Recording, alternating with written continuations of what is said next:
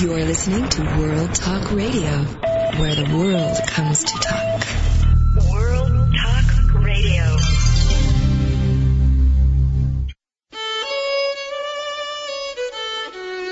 Civil War Talk Radio. I'm Jerry Prokopowicz. Before we start today, point your browsers at www.wideawakefilms.com because we're going to be using an audio medium to discuss visual images, how to capture the Civil War on film, with some of the creative people behind wideawakefilms.com, Shane Seeley and Ed Lydecker.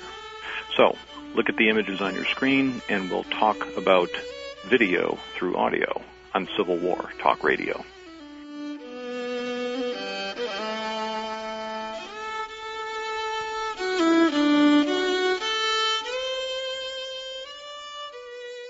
Insurance, paid vacation, taxes. Having a full-time secretary means you have a lot of things to deal with, besides having an employee. Sick leave, lunch breaks, holidays. And those challenges can change from day to day. Training time, mistakes, oh, family emergencies. A good secretary can be hard to find. What I need is someone who's reliable, efficient, and who can get it done yesterday.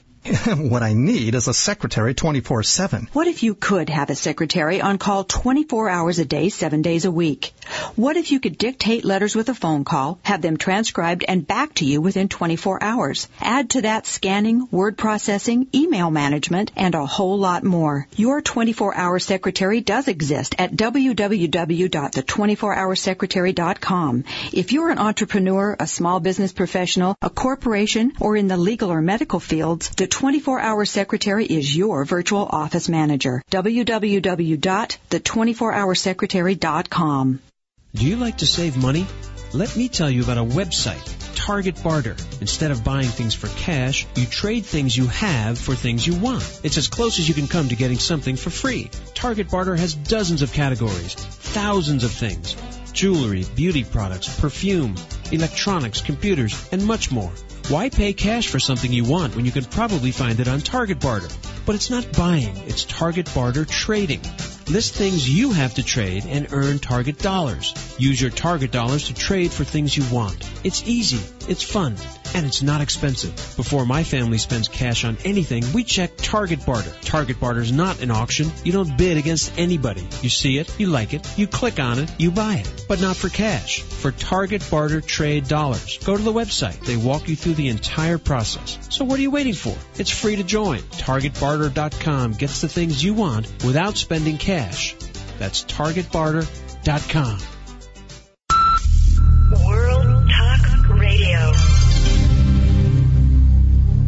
Interested in advertising on any of our shows? Please click the advertise link on the homepage or send an email to ads at worldtalkradio.com. Or you can click on the sponsor this show link on any of the show pages.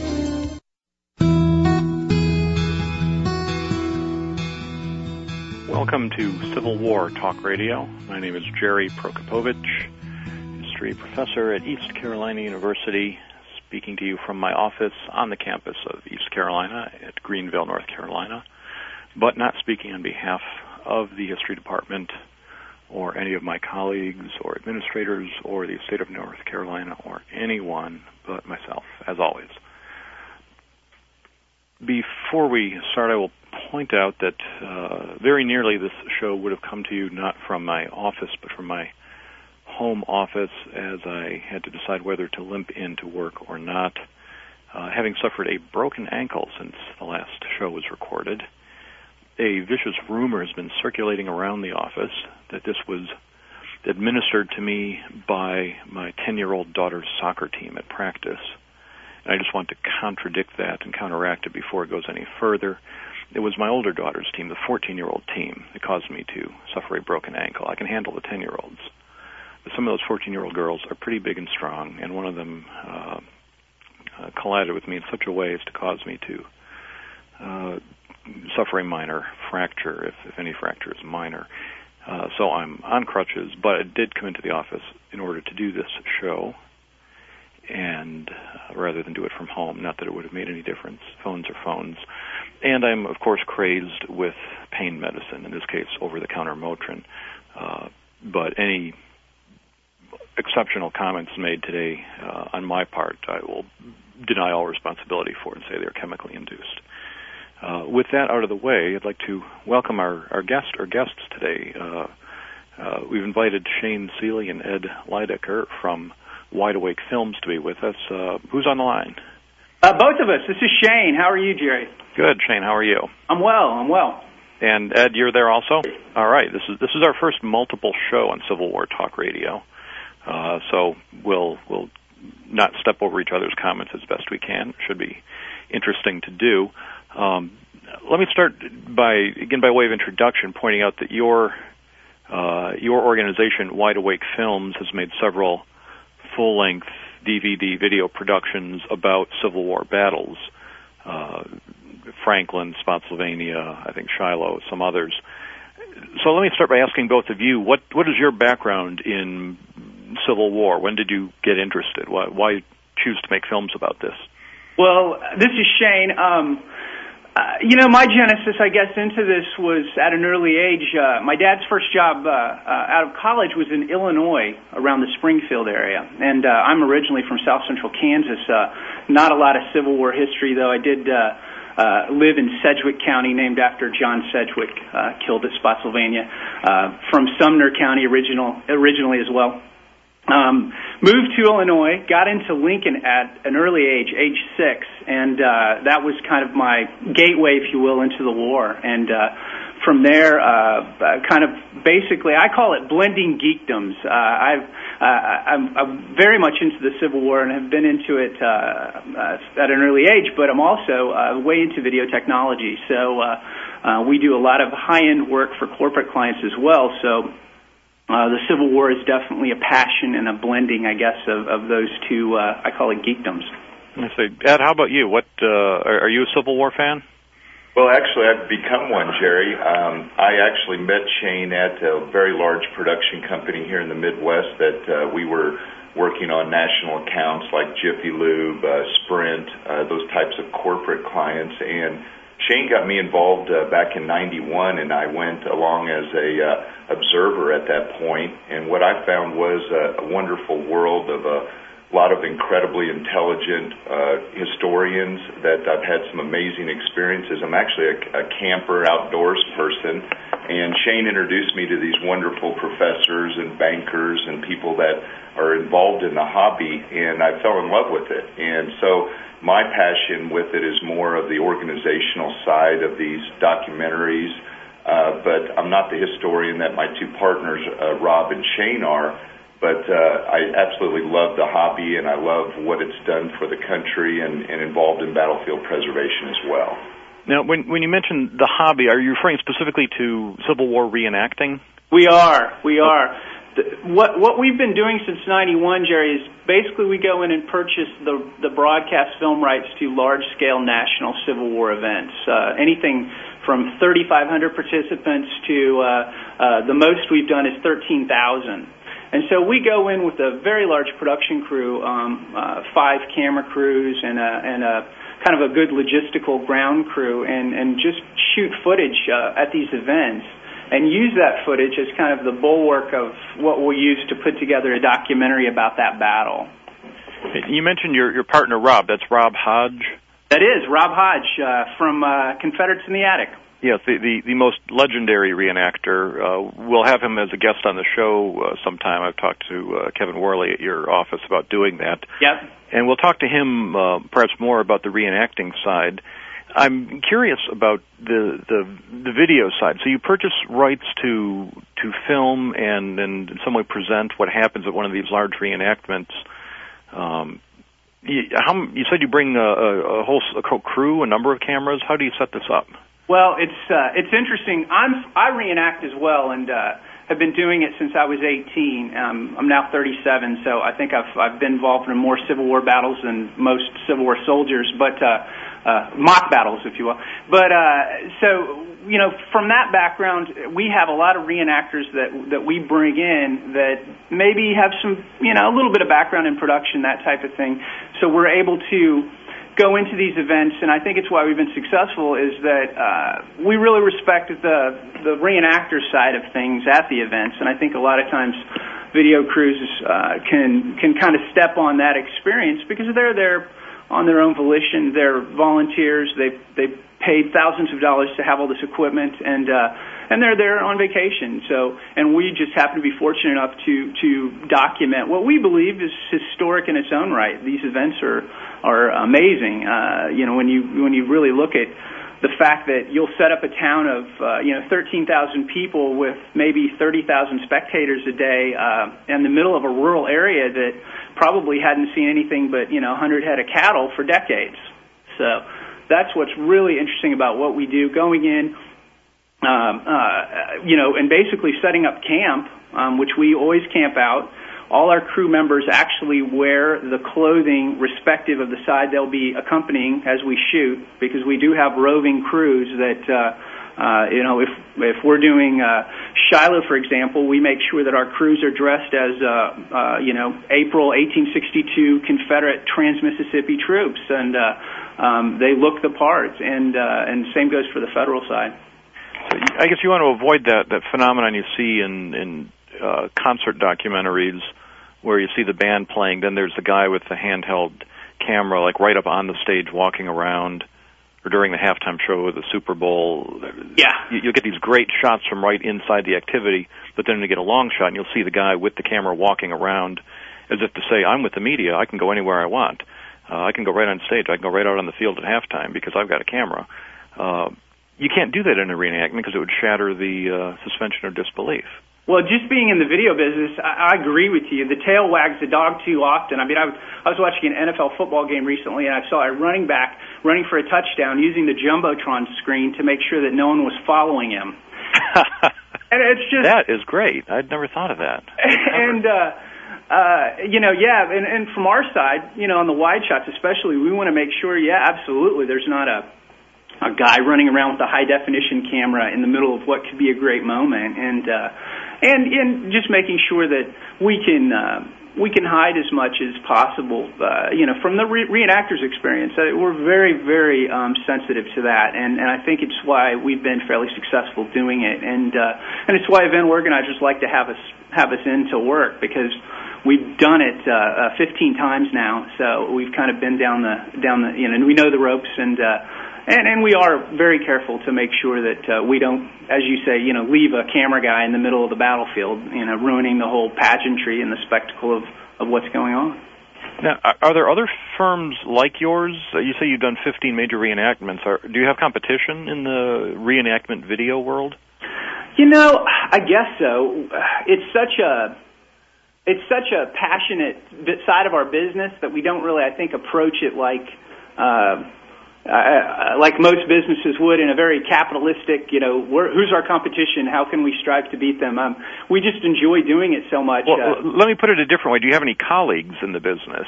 Oh yeah. Uh, I mean, I, I don't think of what I do as competitive with other historians. Yeah. Okay. But there are other people in my specialty. Are there other people with the same specialty?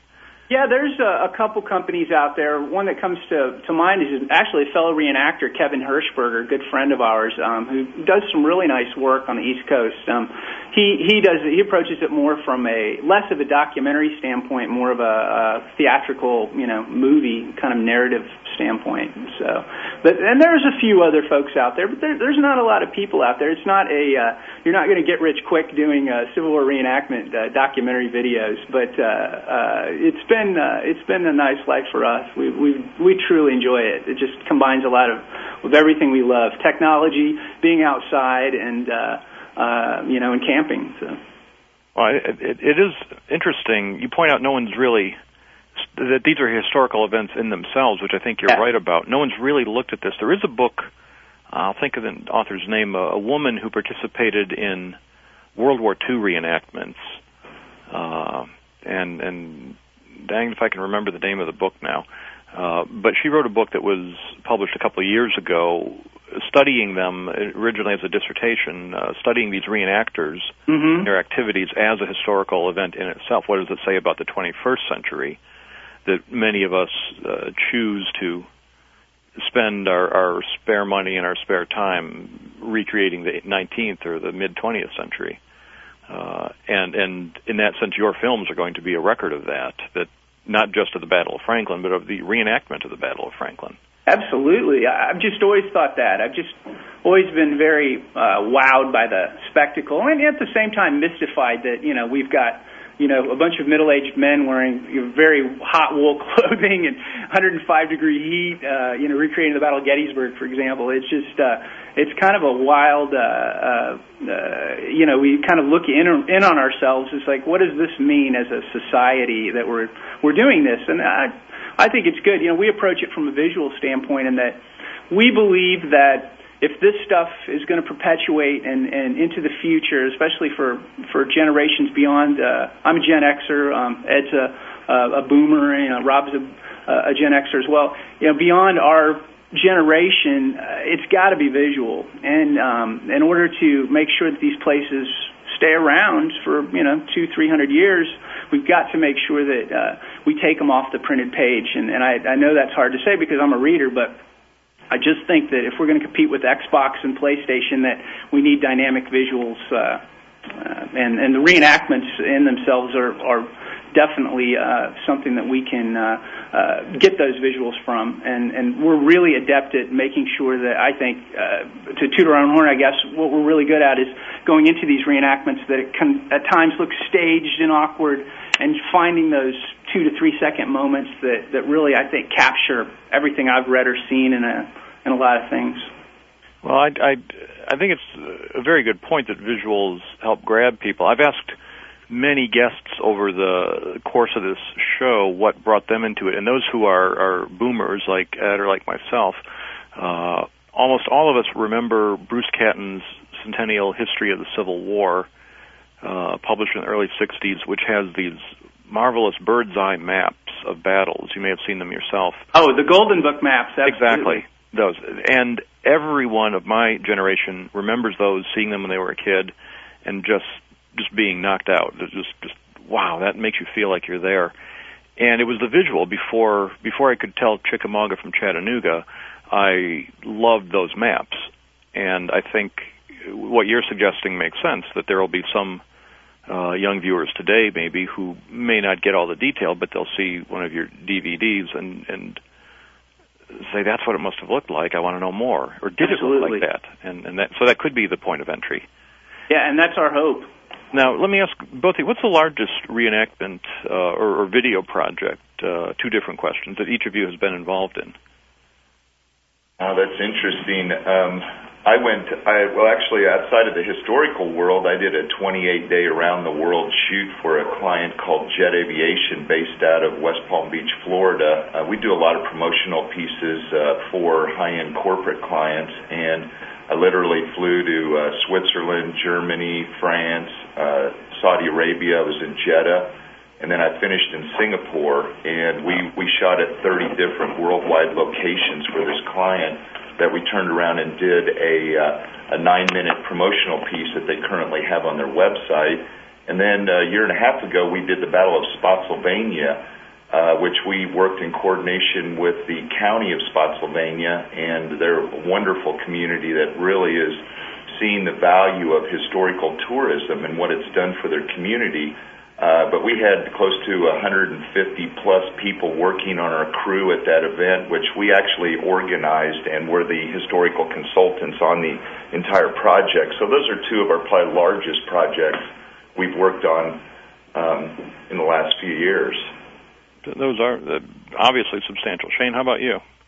You know, the Spotsylvania one uh, definitely is one of the larger ones that we've uh, done. Um, Ed and I work, you know, the, what people don't understand sometimes these, especially you know, back to the kind of creating a city in a rural setting is you've got to deal with um, logistical elements like wood and where's the porta potty, uh, where's the water. Uh, um, you know, it's almost like uh, you know feeding. Hope, thankfully, a static army uh, for three or four days and making sure they're they're taken care of. So, uh, the Spotsylvania, we actually had, I think, if I remember exactly, 175 people on staff for that event, and uh, And then we got hit by a, uh, a, uh microburst on Friday night, which had over 90 mile an hour winds that literally laid down every reenactor's tent, every porta potty, 150 porta potties, and we literally stayed up the entire evening to restructure the camp. and pulled it off. And the next morning, when the sun came up, it was a glorious weekend there. Yeah, but dealing with stuff like that, that's fun. You know, those are those are good challenges and uh, keeps you hopping. Well, that that uh, that does. We're we're going to take a short break and talk more about the logistics and the aesthetics as well of creating films of reenacted Civil War battles. Our guests today are Ed Lydecker and Shane Seeley of Wide Awake Films. I'm Jerry Prokopowicz. We'll be back in just a minute with more Civil War Talk Radio.